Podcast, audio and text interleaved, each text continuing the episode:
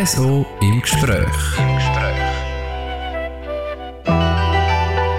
Heute mit dem Patrick Ulber am Mikrofon und zu Gast bei mir ist Luana Bergamin von der Lenzer Heide. Luana, schön nimmst du dir Zeit.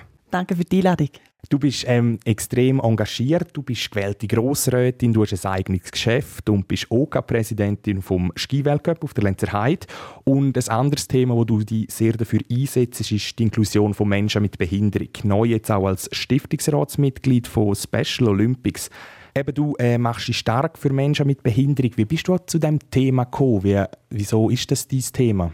Eigentlich bin ich per Zufall in Behindertensport gekommen. Ich habe äh, Sport studiert an der Uni Bern und dann ist einem Morgen ist eine Kollegin mit einem Zettel, wo ein sehbehinderter Skifahrer, ein Guide, gesucht hat und die hat mir den gebracht und gesagt, hey, du bist doch mal Ski gefahren, schau.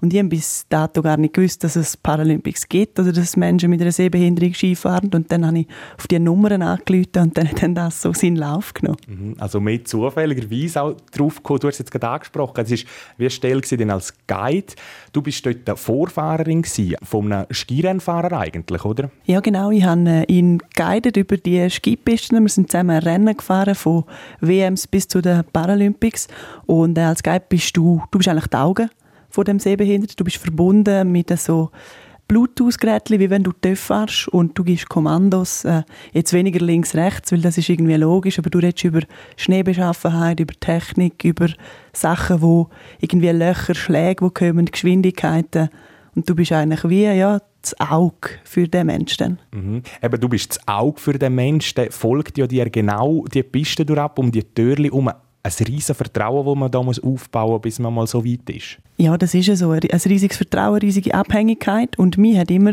verwundert, wie schnell das, das gegangen ist. Also, da war nie eine Diskussion. Gewesen, vertraust du mir jetzt oder nicht? Da, der ist mir einfach nachgefahren, bedingungslos quasi. Und ähm, es ist schon eine Verantwortung, weil wenn ich etwas falsch mache, was ja durchaus kann passieren, du bist ja gleich auch mit 18 km/h unterwegs, dann äh, er ist immer der Leidtragende. Also die, du schaust nicht nur für dich, sondern du bist wirklich verantwortlich für eine Person.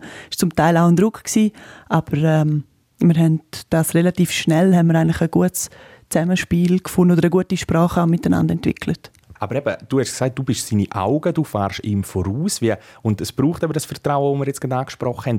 Hat man das im Vorhinein aufgebaut, bevor man dann das erste Mal auf die Piste ist? Oder ist, das einfach, ist man einfach einmal gegangen und hat dann geschaut? Das klingt jetzt mega kitschig, aber wir sind eben auf die Telefonnummern angerufen. Dort hat es geheißen, du, am Wochenende Schweizer Meisterschaft in St. Moritz. Dann habe ich gesagt, ja, ich bin auf der Lenzer Heide, das ist nicht weit. Ja, kommst Ja, natürlich, kann ich mal schauen. Und dann bin ich schauen, habe so einen Helm gekriegt mit einem Gerät, dann sind wir gefahren. Und das hat geigert, auf Deutsch gesagt. Also, da haben wir nicht gross irgendwie noch ein Studium gemacht. Ich war auch ein bisschen verunsichert gewesen. Und dann ich, ja, aber also, muss ich denn da nicht noch etwas üben? Oder so. Ich gesagt, nein, nein, kommst einfach, das geht dann schon. Und so unkompliziert ist nachher auch das mit dem Vertrauen eigentlich gewesen. Okay, also quasi Liebe auf den ersten Blick, kann man fast schon so sagen. Also, und wie, was hast du jetzt da auch so für Erfahrungen mitgenommen? Du hast das rund drei Jahre gemacht, glaube ich, das Guiden.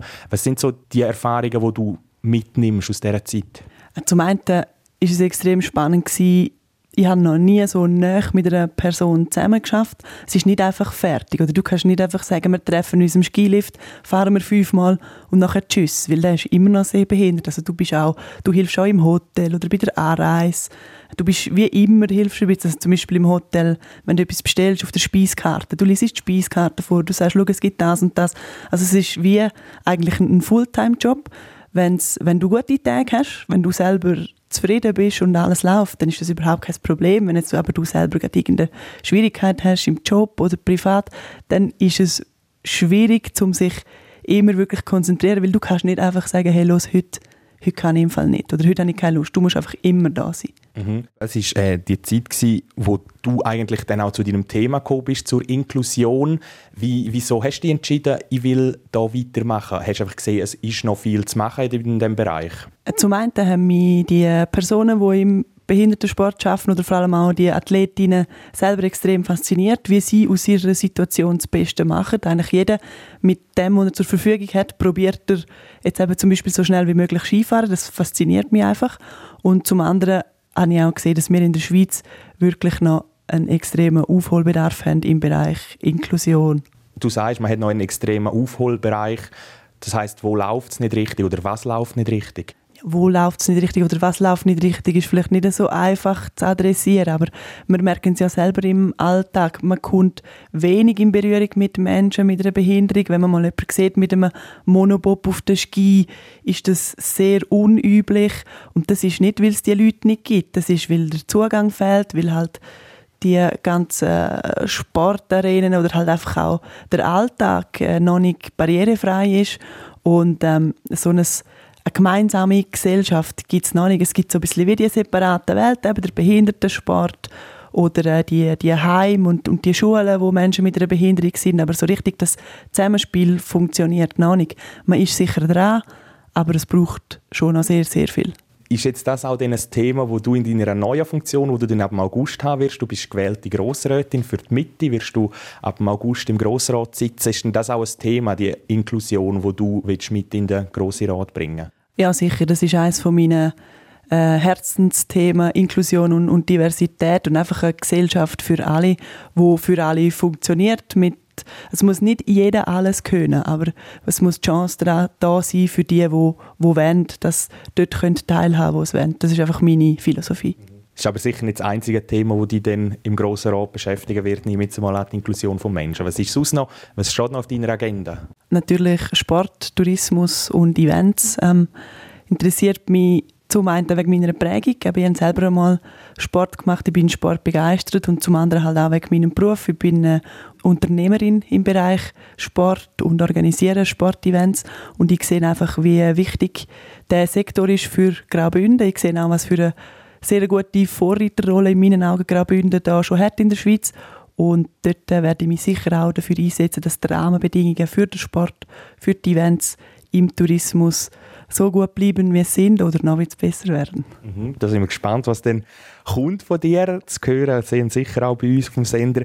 Äh, du steigst eben in Politik ein. Du bist bis jetzt in der Politik noch nicht gross tätig gewesen. Wie, wie bist du dazu gekommen? Wie hast, wie hast du gefunden, ach komm, ich mache jetzt Politik? Ist das ein Prozess oder ist das mehr so ein Blitzgedanke gewesen? Wie ist es dazu gekommen? Eigentlich durch den Sport. Ähm, ich bin immer in so einer Funktion im Sport, wo ich extrem viel mit Behörden zu arbeiten hatte, eigentlich Sportpolitik gemacht habe. Ähm, dann habe ich vor zweieinhalb Jahren mit äh, ein paar Kolleginnen zusammen einen Verein gegründet, der sich einsetzt für Frauen im Sport. Und dann sind wir recht schnell eigentlich mit Allianz F und den ganzen Frauenorganisationen in Kontakt gekommen und dann durch meine Teilnahme an der Frauensession habe ich gemerkt, hey, das ist ein Thema, wo ein bisschen mehr ist als nur Begeisterung. Und dann habe ich gesagt, ich kann ja nicht immer nur da sein und sagen, das und das und das funktioniert nicht, sondern ich habe mich entschieden, dass ich mich auch aktiv will einbringen in Politik. Mhm. Der Entscheid ist gefallen, du willst dich einbringen, du hast dich aufstellen lassen als Kandidatin für den Grossen Rat, bist auf Anhieb gewählt worden. Hat dich das überrascht oder ja, wie war das gewesen, wo der 15. Mai da war und du gesehen hast, hey, Luana Bergamin ist gewählt? Ja, es hat mich schon überrascht und es ist ja am Mittag sind die Resultate bekannt gewesen. Ich wusste, dass sie ein sehr gutes persönliches Resultat gemacht haben. Das hat mich, das hat mich gefreut. Ähm, ich bin auch ein bisschen stolz gewesen und habe gedacht, ja gut, wenn es jetzt halt gleich nicht langt wegen dem neuen Wahlsystem, weiß ich zumindest, dass äh, die Bevölkerung steht hinter mir und sie finden gut, was ich mache. Und dann schon ein bisschen gedacht, ja, ist gleich ein bisschen schade, dass es jetzt wahrscheinlich eben nicht langt. Und dann aber, wo um 10 vor 5 das Telefon kam, ist, hey, du hast den Sitz, habe ich gedacht, okay, wow, krass. Ähm, ja, und habe mich natürlich sehr fest gefreut. Aha, sehr cool. Du hast den Sitz für die Mitte geholt. Wieso für die Mitte-Partei? Was war der ausschlaggebend, dass du für die Mitte kandidierst? Mitte passt zu mir. Ich habe nicht gern extrem, ich habe nicht gern extrem links, extrem rechts. Ich habe gern Themen, wo man anschaut, differenziert darüber diskutiert und dann entscheidet, in welche Richtung geht man. Und in meiner meiner Meinung nach macht die Mitte die Politik und ähm, darum habe ich mich für die Mitte entschieden.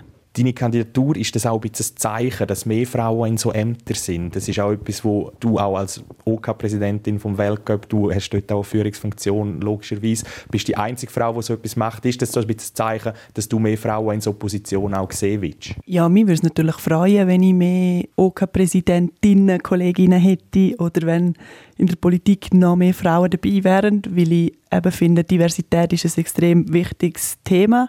A, wichtig und B, man ist auch erfolgreicher in, in diversen gemischten Teams und darum schaue ich persönlich auch immer darauf, dass ich, wenn ich ein Team zusammenstelle, dass das divers ist. Ich übernehme gerne eine Vorbildfunktion. Ähm, für mich ist aber auch ganz klar, es geht nicht um Mann gegen Frau oder um Frau um jeden Preis. Es muss immer auch nachher im Sinn von, welche Position, welche Personen haben wir zur Verfügung, es muss immer auch einen Sinn machen. Also ich bin zum Beispiel auch keine Verfechterin von einer Quote. Wie ist denn das jetzt auch, eben, du bist die einzige OK-Präsidentin von einem Ski-Weltcup. Wieso glaubst du, ist da noch der Rückstand so groß, dass du wirklich die Einzige bist? Ja, ich glaube, speziell im Sport und vielleicht auch im Skisport sind die ganzen Strukturen historisch so gewachsen, da, also das ist auch kein Vorwurf irgendwie an, an die OK-Präsidenten. Das ist ein natürlicher Vorgang und ähm, es, hat, es hat Frauen in diversen Positionen, aber die sind dann halt Sekretärinnen oder machen Administration viel, sind auch in der Kommunikation und im Marketing, aber die Strukturen sind noch nicht so modern im Sportbereich, dass Frauen sich auch können einrichten so Positionen übernehmen, zum Beispiel Jobsharing oder Teilzeitarbeit und ähm, ich glaube, das ist nicht irgendwie ein spezifisches Problem von Frauen gegen Männer, sondern es ist ein gesellschaftliches Problem. Eben, Frauen können ja nicht weniger gut OK-Präsidentin sein.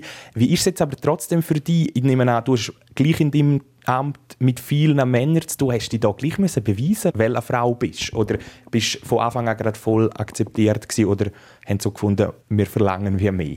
Es ist ein bisschen, es gibt wie zwei verschiedene Bereiche. Jetzt in der Schweiz mit meinen OK-Präsidentenkollegen bin ich voll akzeptiert. Das, das merke ich auch. Wir begegnen uns auf Augenhöhe, wir tauschen uns aus. Ich frage sie Sachen, sie fragen mich Sachen. Äh, das merke ich extrem. Äh, sonst, im, im, im grösseren Feld gibt es Themen, wo manchmal kann man es auch ein bisschen ausnutzen oder für sich selber ausnutzen, wenn man vielleicht ein bisschen nicht so ernst genommen wird.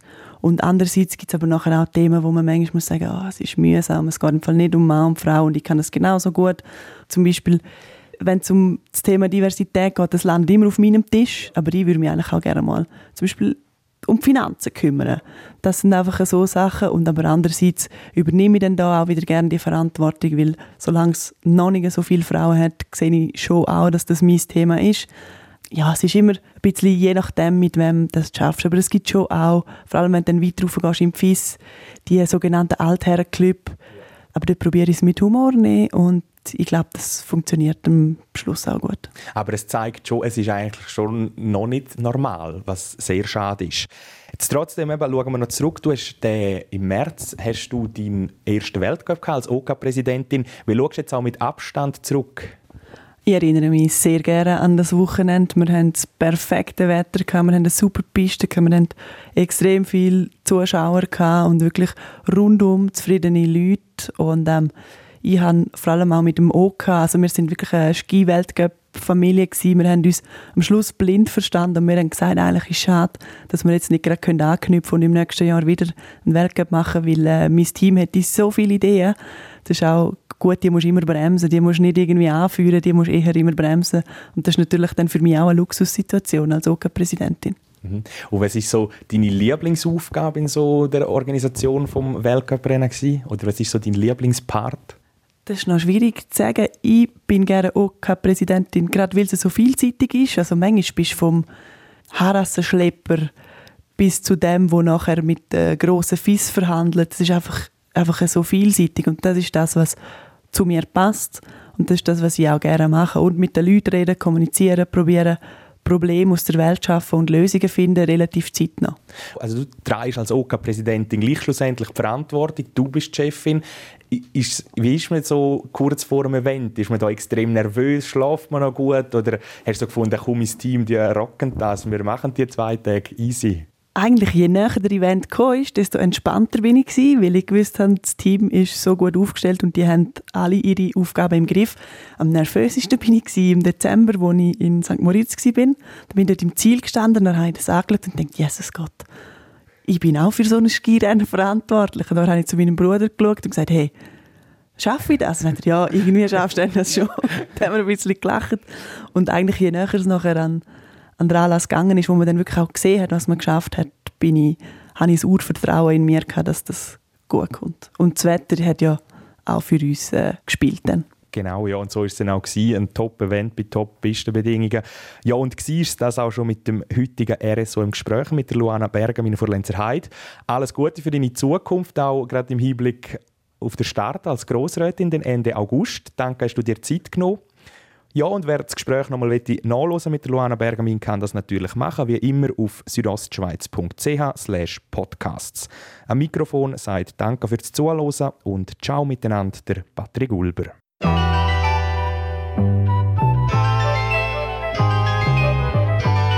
RSO Im Gespräch. Im Gespräch.